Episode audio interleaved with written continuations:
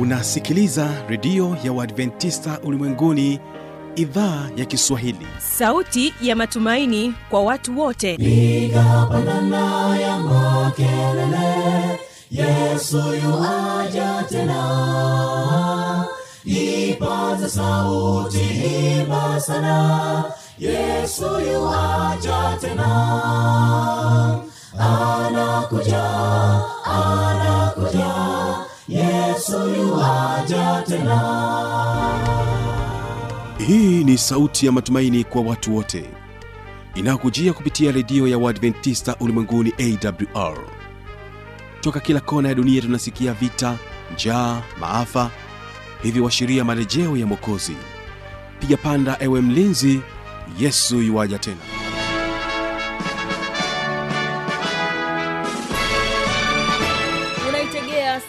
idhaa ya kiswahili ya redio ya waadventista ulimwenguni awr ikikutangazia kutoka hapa morogoro tanzania katika masafa ya mita bendi 16 lakini pia tunasikika kupitia morning star radio na roco fm vile vile tupo katika tovuti ya www awr org. Karibu msikilizaji katika kipindi cha ijali afya yako pamoja na kipindi cha siri za ushindi. Ni imani yangu ya kwamba hali yako ni njema. Tuungane sote mwanzo mwisho wa vipindi hivi ambavyo kwa siku ya leo tumekuandalia. Msimamizi wa haya matangazo naitwa habi machilumshana kwa kuanza kipindi chetu basi tumsikilize mary williams na wimbo unaosema anatenda maajabu. Mara baada ya hapo tutaingia katika kipindi cha ijali afya yako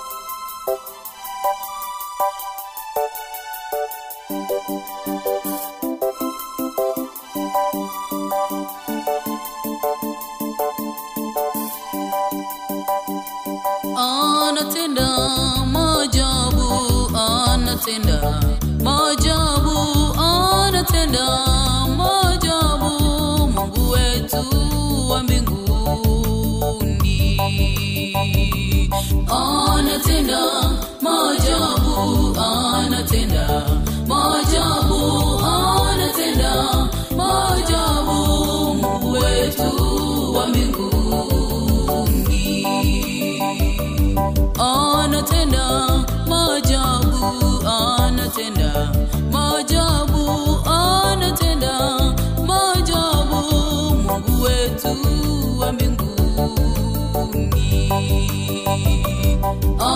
anatenda maajabu anatenda maajabu anatenda maajabu mungu wetu wa mbinguni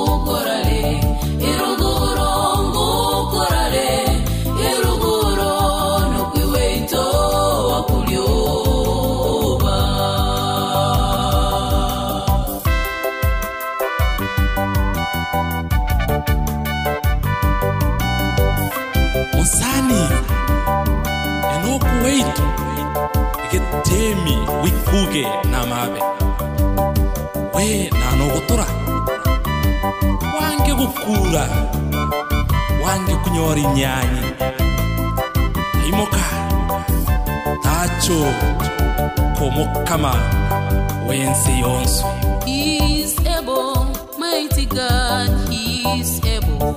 My Savior is able,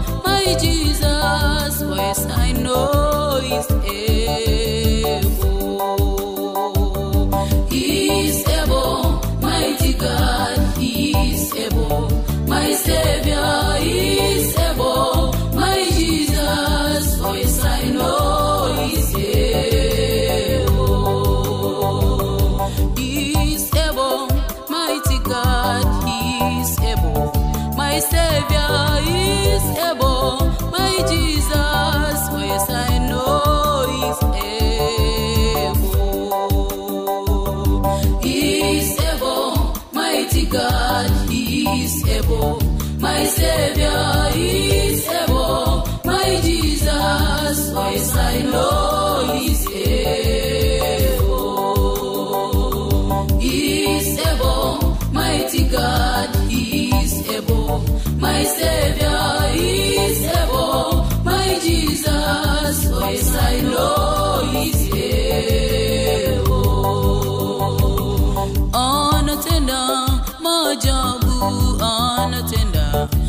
Job.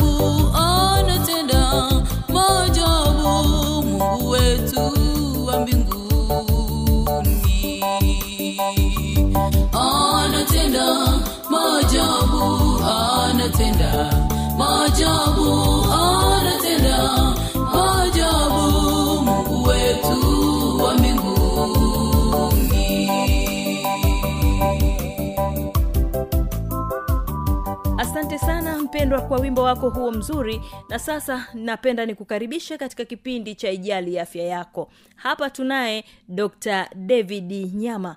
Yeye amekuwa akiendelea na mfululizo wa vipindi hivi vya afya ya kinywa na meno. Mtegee sikio katika sehemu ya saba akielezea kuhusiana na afya ya kinywa na meno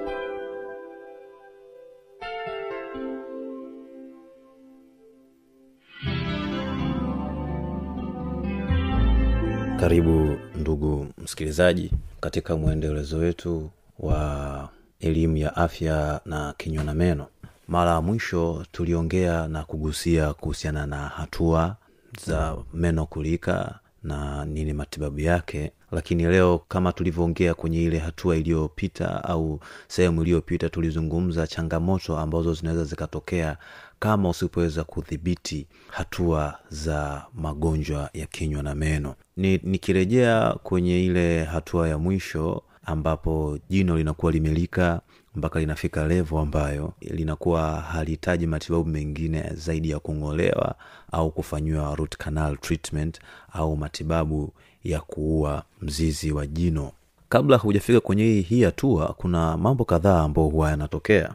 Jambo la kwanza ni unaweza ukapata uvimbe mkubwa uh, kinywani. Sasa leo tuzungumze uvimbe au tuzungumze kitaalamu tunaita um, uh, dental abscess au kiufupi tuseme ni uvimbe unao- unaosababishwa na magonjwa kinywa na meno. Na uvimbe huu hutokea usoni eh, kwenye taya la juu au la chini.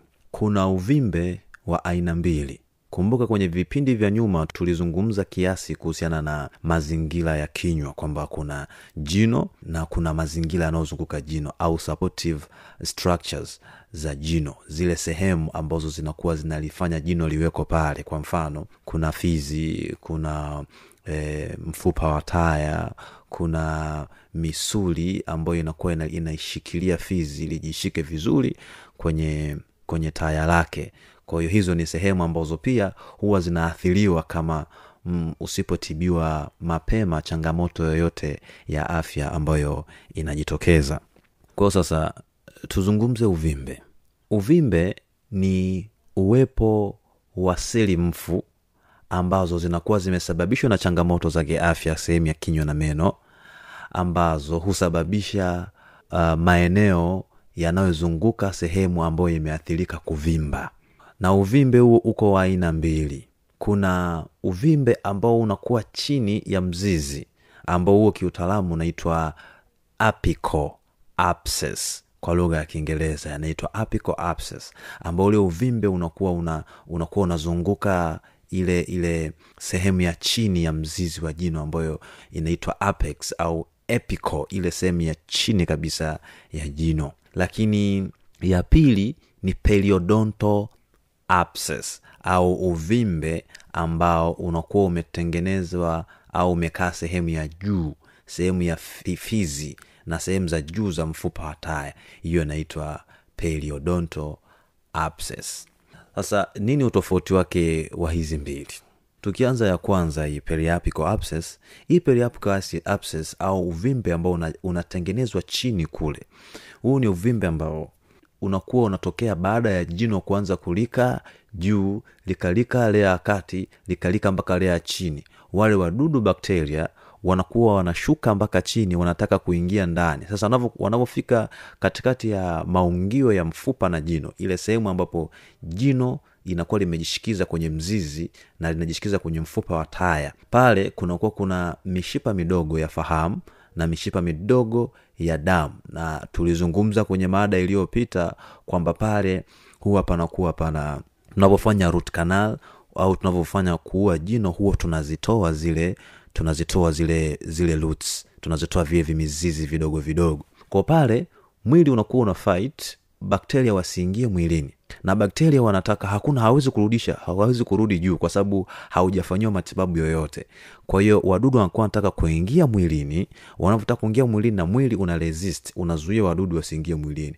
Kwa pale katikati kunatokea mapigano ambayo yanasababisha dead cells ambao zile cells mfu au chembe chembe hai mfu zikikaa pale ndo zinasababisha uvimbe na kutengeneza usaa labda niweke vizuri hii lugha ya uvimbe. Uvimbe wowote ambao eidha una usaa au hauna usaa unaonyesha kwamba pale kuna seli mfu. Mwili ulikuwa unajitahidi kupambana na yale mazingira ukatengeneza uvimbe. Kwa unavyoona uvimbe wowote iwe ni mguuni iwe ni tumboni iwe ni sehemu japo kuna uvimbe wengine huwa hauhusiani lakini asilimia kubwa ya uvimbe ambao huwa unatoa usaa au chafu huwa unamaanisha pale sehemu husika pana seli mfu tukirudi sasa kwenye mada yetu ya msingi tulivyokuwa nilivyokuwa nikielezea hii periapical abscess pale chini kuna kuna uvimbe ambao umesababishwa na bacteria ambao wamekuwa wakilitafuna jino mpaka kufikia levo ya, ya pale ya chini. Kwao sasa utajuaje kwamba mtu una huu uvimbe au periapical abscess? Cha kwanza kabisa ukifuatilia utakuwa una historia ya kuumwa jino siku za nyuma. Yawezekana uliumwa jino kinga zako zikawa zina nguvu ya kutosha zina stamina ya kutosha kiasi cha kwamba mwili ukaja- ukapambana na haukupata maumivu makali lakini mpaka likafika kule chini jino limelika uh, lisilete shida yoyote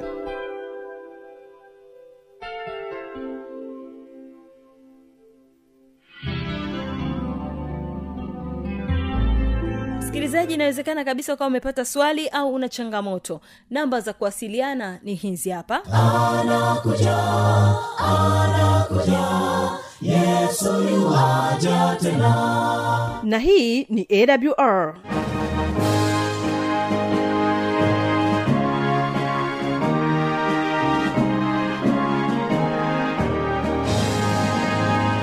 redio adventista ulimwenguni awr sanduku la posta 172 morogoro tanzania. Anwani ya barua pepe ni kiswahili at awr org. Namba ya mawasiliano simu ya kiganjani 653 570814 na pia unaweza kuwasiliana nasi na idhaa ya maasai kwa nambari 769 986355 ukiwa nje ya tanzania kumbuka kuanza na namba kiunganishi alama ya kujumlisha 255 unaweza kutoa maoni yako kwa njia ya facebook kwa jina la awr tanzania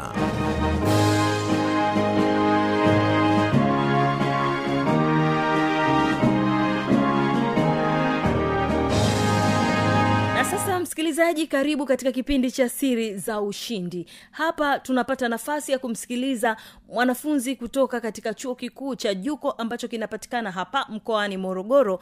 Jina lake ni giveni mgaya. Yeye anatueleza kuhusiana na upangiliaji wa muda. Mtegee sikio kwa makini uweze kuelewa kile ambacho amekusudia wewe ukipate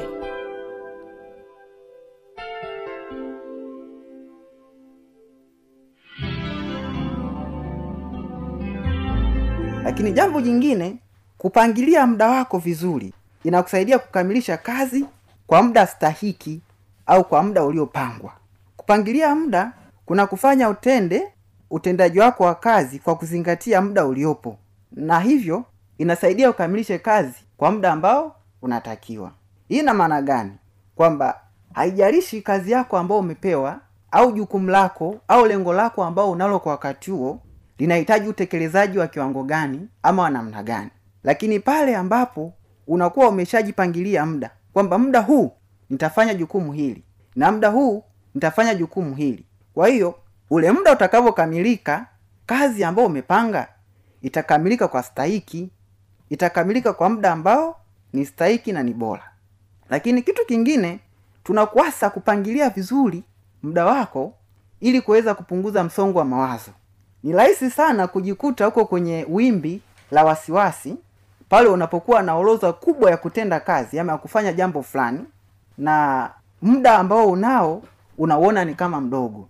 Na hata kama muda ukiwa nao mwingi lakini fikiria kwamba una kazi zaidi ya moja au mbili. Sasa unapokuwa unafanya kazi yako bila kupangilia muda wako utajikuta una wasiwasi. Ili nitalimalizaje ili nitalifanyaje? Ili nitalifanyaje?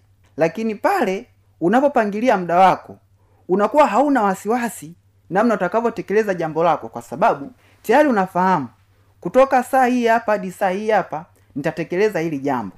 Na kama majukumu yako umeyapangilia muda kwa mjibu labda wa wiki au miezi au mwaka basi unafahamu kwamba wiki hii hadi wiki hii hapa nitafanya kazi hii.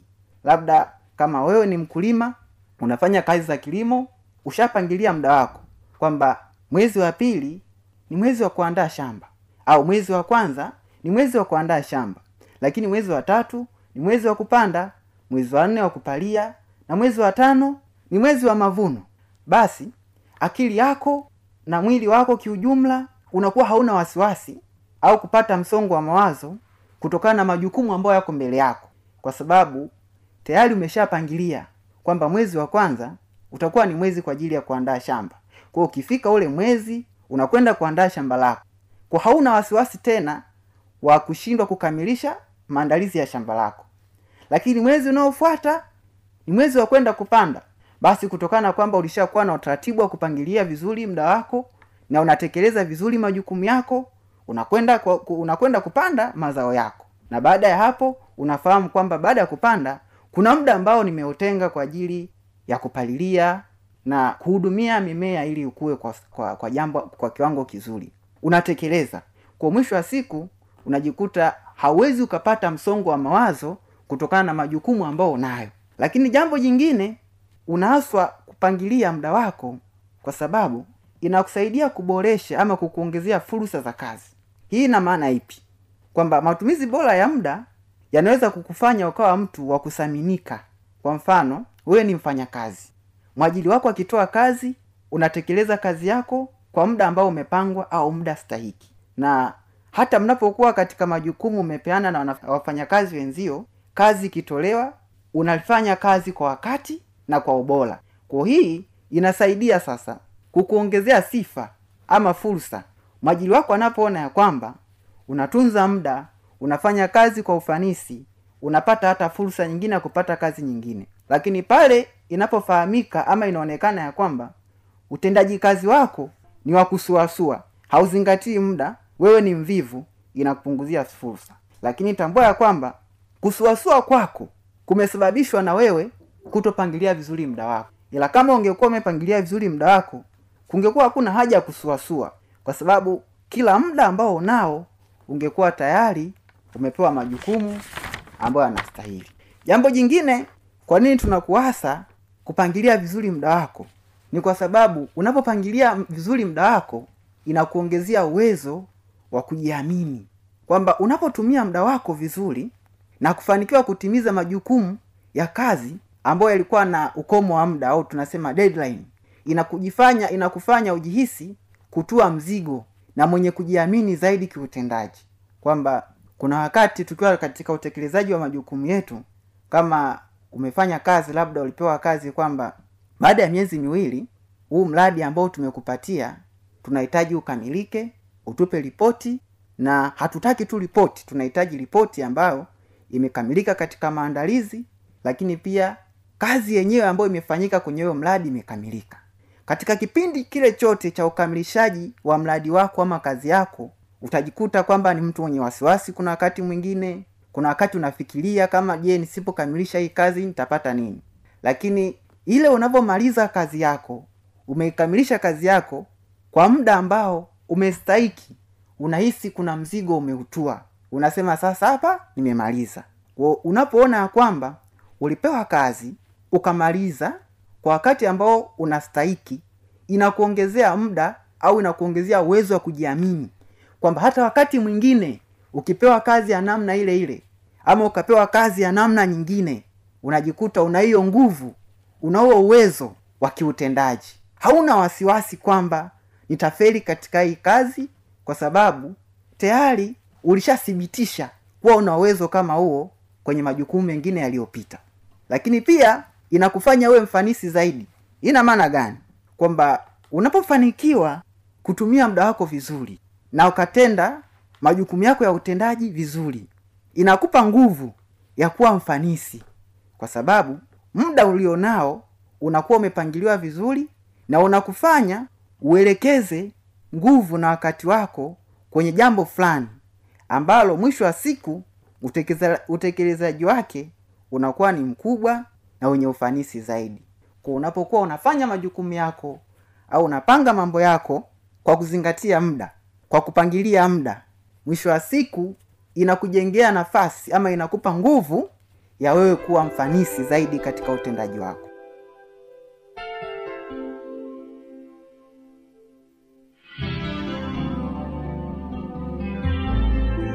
basi na kwa kufikia hapo hatuna la ziada. Naamini ya kwamba umepata maarifa ya kutosha na tumefikia tamati ya vipindi hivi kwa siku ya leo. Mimi ambaye nimekuwa msimamizi wa haya matangazo naitwa habi machilu mshana. Nikutakia usikilizaji mwema wa vipindi vinavyoendelea. Kumbuka tu ya kwamba kesho kitakuwepo kipindi cha biblia ya kujibu usipange kukosa. Na kuacha naye mary williams na wimbo unaosema jipe moyo barikiwa na matangazo. yetu